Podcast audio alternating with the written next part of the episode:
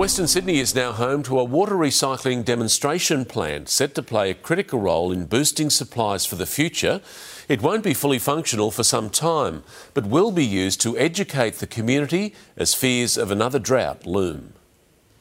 We're surrounded by water, and at the moment, our dams are more than 80% full. But with a hot, dry summer on the way, another drought is inevitable. Our Dams can get us through one dry year, but two or three dry years in a row uh, we will rely very heavily on alternative water supplies. 85% of our water supply comes from rainfall. The problem is there's been very little. Over half the state is already drought affected. With rainfall becoming less and less reliable, it's important for us to consider rainfall independent sources for our city. Like this recycling demonstration plant at Quakers Hill, the first of its kind in New South Wales. Taking water from the uh, wastewater treatment plant through a range of multiple barriers of advanced treatment processes to make it safe and reliable to be able to supplement our drinking water supplies. Sydney's population is booming, with 6 million people expected to call our harbour city home in the next decade. But with more people comes more demand for water